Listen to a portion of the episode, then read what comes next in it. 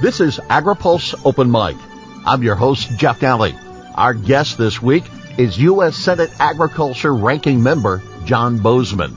AgriPulse Open Mic is brought to you by Bayer, helping meet the challenges of sustainability to help shape possibilities and our vision of health for all, hunger for none.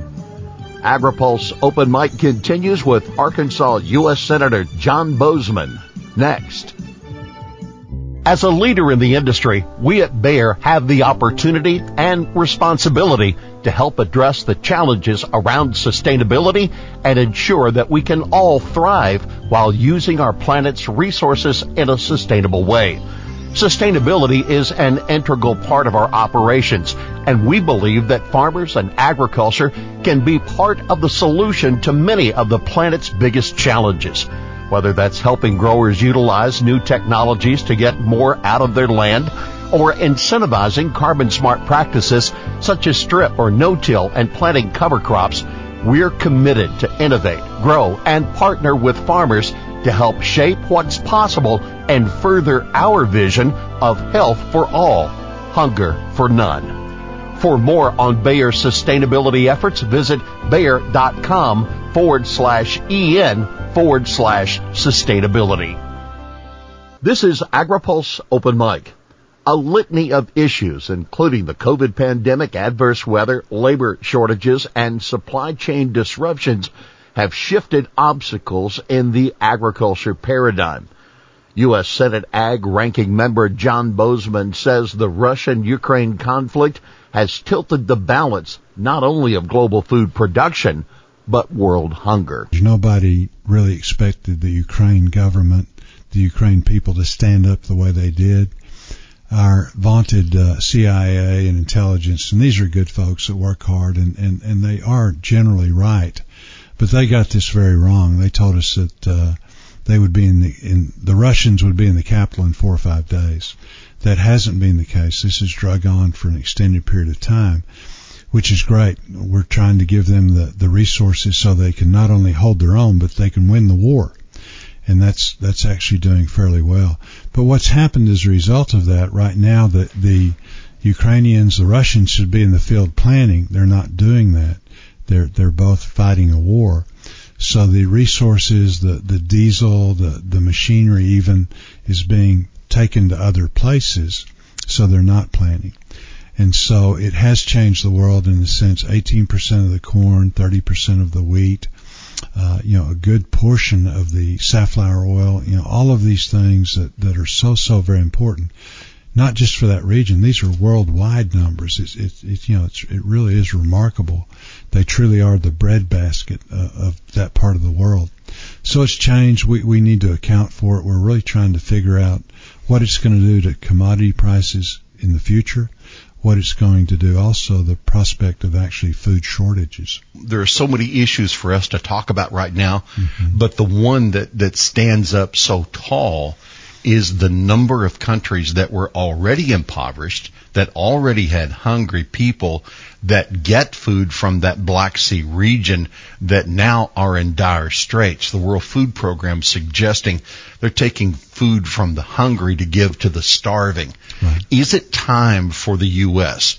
Do we step up? Does the rest of the world step up to try to alleviate this hunger crisis in the in, in the regions of the globe caused by this? Right. No, I, I think very definitely half of the uh, food stuff of Africa comes from, from this region of the country. So rather rather than being reactive as, as things fall apart, I'd like for us to be now putting in the policies to keep that from happening. Okay, we don't do a very good job of that. And as to what that is, I'm really not sure, but I think we need to think outside the box. Uh, because you've got a situation not only are we concerned about shortages, but with very, very high commodity prices. Uh, people like the World Food Bank. Uh, they've got a finite amount of money, and as, as commodity prices go up, it's not magic. The money doesn't go as far. They can't buy as much. And so that's where uh, uh, Secretary Beasley, David Beasley, made the statement about the, the hungry to the starving. And that's only exacerbating. there were those calling for an emergency release of land from the Conservation Reserve Program. I've and, even, and even then, and Right. even then, I wonder, is that quick enough of a response because the people are hungry now? Well, I think the the problem that we got, you know, now we're living after on last year's crop, so so we got a problem right now. We don't want to exacerbate that by the fact that this crop is not being planted, uh, you know, in Ukraine and Ukraine and Russia. So we've got to make up for that, and we're having problems of our own right now due to weather. Uh, so we've got drought going on in wheat country. We've got uh, a lot of uh, wetness, and I can speak for Arkansas. We're probably 20, 25 percent uh, underplanted. You got to do something, and, and again, what we don't want to do is the problem be greatly exacerbated next harvest season because we didn't do enough now. I've talked to some farmers who said, why do we want to pull acres out of the CRP? I can't get the inputs I need now to plant the acres that I have, much less add on some additional acres. Well, I think that's I think that's true, and we're not saying that you have to pull them out of the CRP. Mhm. You know, this is you know discretionary. Depending, one thing I've learned about agriculture is it's not a one size fits all, and certainly there are areas of the country where the weather's perfect and this and that. There's other areas that they're struggling just to make their regular crop, much less make additional. But in the areas where it would work, people that have the resources, uh, then I think we should give them the flexibility to do that. Now, they might not want to do that. That's fine. And certainly we're not in any way hurting the, the CRP program at all. This is just an emergency situation. It's just an effort to, you know, think outside the box. How do you create more pro- crop? Well, you, you know, you have more ground, you know, Mhm. you plant more. Uh, so that's the effort in that regard. And in one vein, you might suggest that if the U.S. doesn't step up to produce, then perhaps someone else will. Let's circle the wagon here for just a moment and talk about the CRP. Some would suggest the CRP wasn't really anything more in its inception than a supply management tool. Others recognized that these were fragile acres, probably didn't need a crop. So we found a way to recognize the environmental benefit of setting those acres aside, but yet still rewarding the landowner with some amount of funds. Does the CRP keep the same definition today and into the future with the 23 bill? Well, I think it was set up for both reasons that you just mentioned. In the sense, you know, it, it's a way to idle, you know, decrease production because we're, we were oversupplied. And then also there you know, set aside ground that really did need to be planted that could be better used uh, for conservation. So, uh, again, I think both of those, uh, going forward, I would I would advocate now, as I mentioned earlier, you know, to go ahead and plant where you could plant, you know, things like that.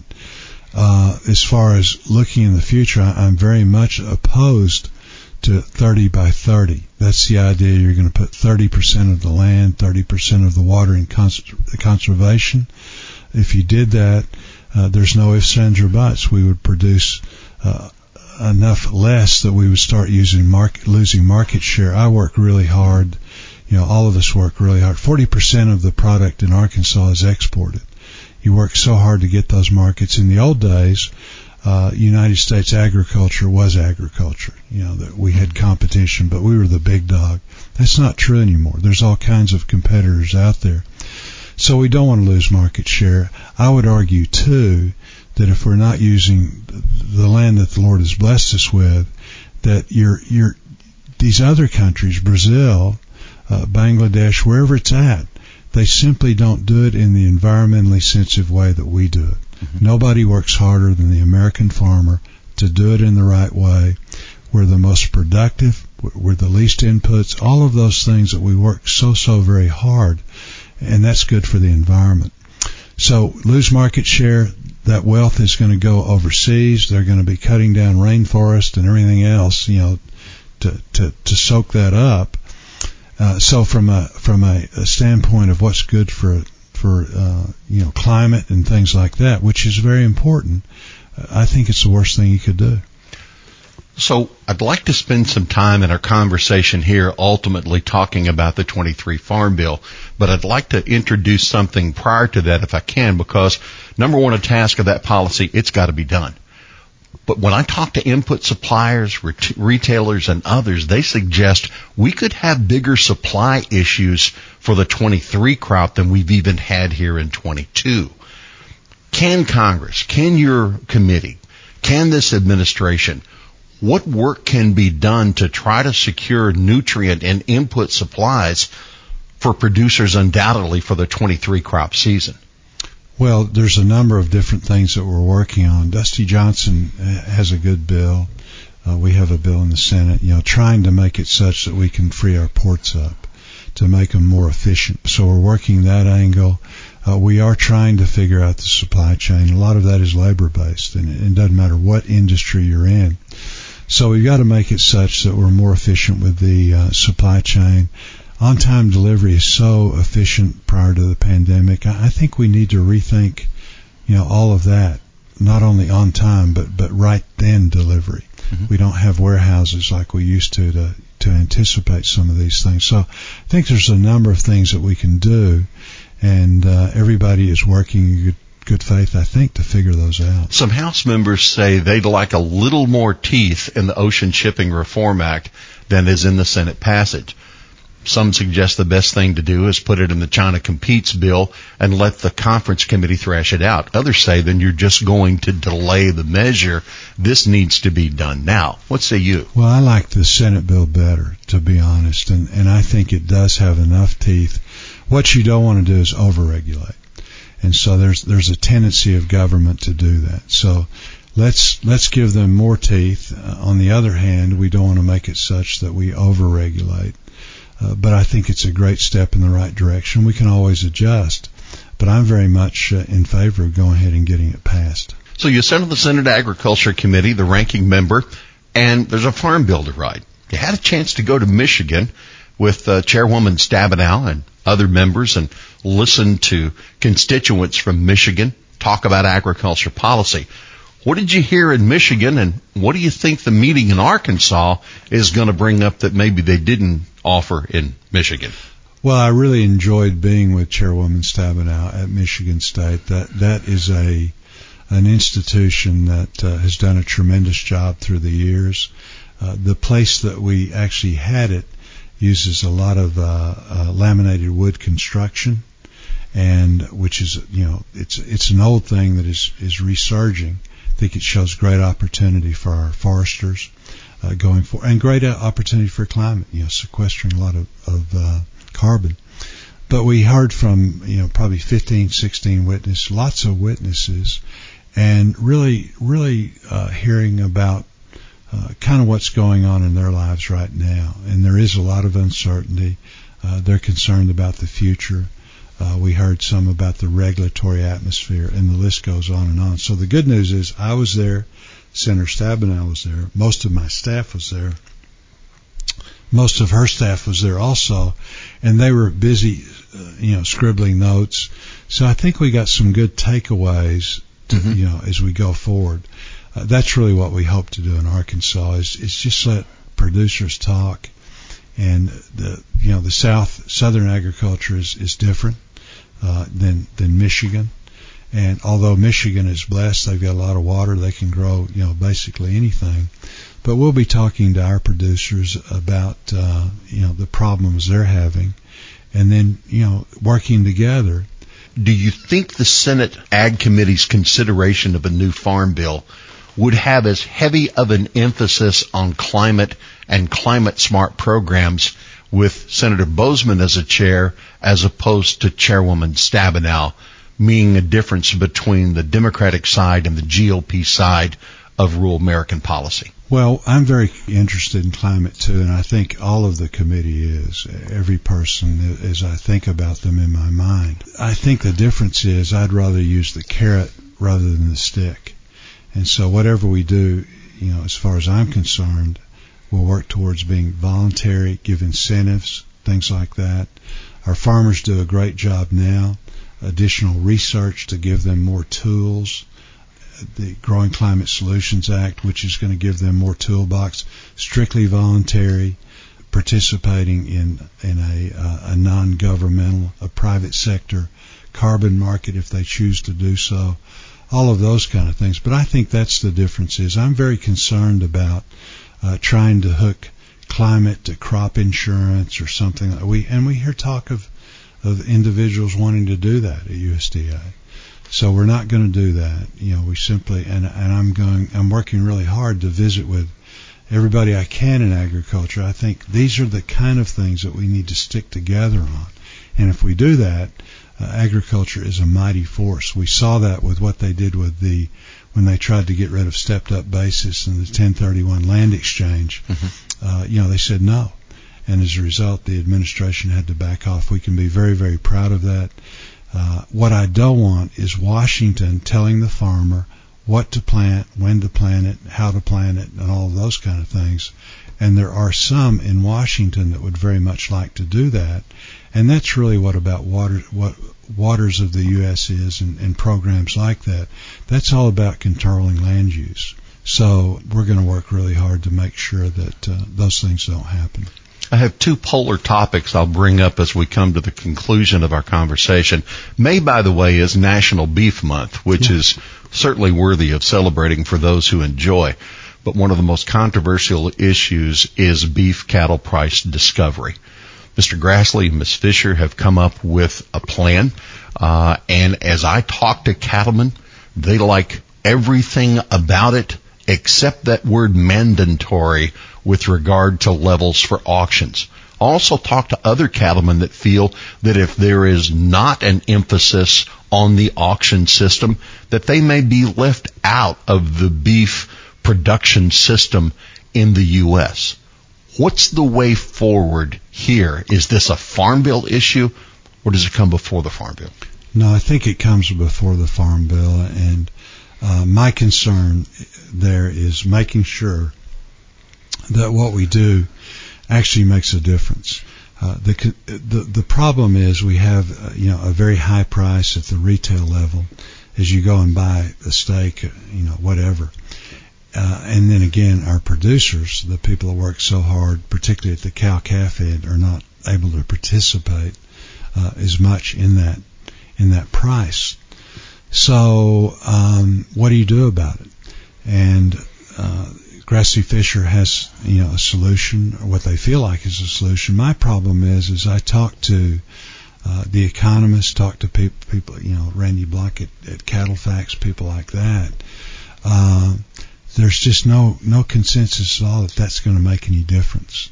And so you go down the the uh, the pathway of heavily regulating things, and yet uh, really not making a difference. In fact, most of the economists feel like not only would it be neutral, but in some cases it would actually cost producers money. Okay, so that's that's really where we're at. We had a really good hearing. We're going to have more discussion. Uh, we're we're in the process now of getting uh, USDA's thoughts on that from their economist. But uh, the two things I think that we do agree on totally as an industry, I used to have a bunch of cows as an industry, is uh, we need increased competition uh, at, at the slaughter level. Uh, we also need more transparency. And one thing that, that I would argue in, in talking to uh, our economist on the committee is USDA now is putting out a tremendous amount of information. The problem is nobody understands it. Uh, you know, our economists can can understand it after really literally sitting down working through it for several hours we need a you know we need a, a one pager that makes it such that the average person involved in the industry can can you know extrapolate that you know good good data from that so it can help them make decisions going forward. So those two things I think we agree on. Uh, the other there is there's wide uh, uh, you know disagreement within the industry, so we'll have to work through that. I find it ironical that a law that has water in the title is really more about the land that it regulates than the water itself. The Obama administration wrote a definition of what was covered by the Clean Water Act. The Trump administration wrote another, and the Biden administration now is about to come out with their own rule. As a senator from Arkansas and as the ranking member on the Senate Agriculture Committee, what input can you offer here and are they listening? Is that administration and, and an agency listening to you and your constituents? Well, I think they need to listen to myself and, and my constituents, and and then again, just farmers and ranchers, uh, really just the general population throughout the country. Uh, I think the Constitution is very clear, navigable waters. Uh, the court has extended that, but not to the point that I, I think under the Obama uh, administration's interpretation of that, something like 97% of the waters in Arkansas were covered that's hardly navigable water. So our founders were very careful in making sure, you know, that was all about interstate commerce. Those were the highways of the day. But, uh, you know, they simply don't have the authority to do that. So this is all about land control coming out of Washington. They want it to, to be such that if you've got a drainage ditch on your property that you have to ask them, you know, what you can do with your property, all of those kind of things. Uh, the other problem is that that simply you can't get the answer to that question. You know, sometimes for months, years, whatever. So uh, this is a huge issue. It's a huge issue for our farm communities and, and also our developers and and really everyone. You know, you decide you're going to add on to your house and, and you've got a, a drainage ditch out back. You've got to get the the EPA or whoever to come out and, and give you permission. Uh, so we've got to use some common sense. We've got to use the science before it, and then very importantly, we have to adhere to the Constitution. They don't want to hear that, but but that's the reality. So I think ultimately the courts are going to be on on our side. Senator Boozman, I know very few optometrists who have such interest in making sure that people are fed and that farmers have the opportunity uh, to grow and to meet their uh, to meet their potential in the nation.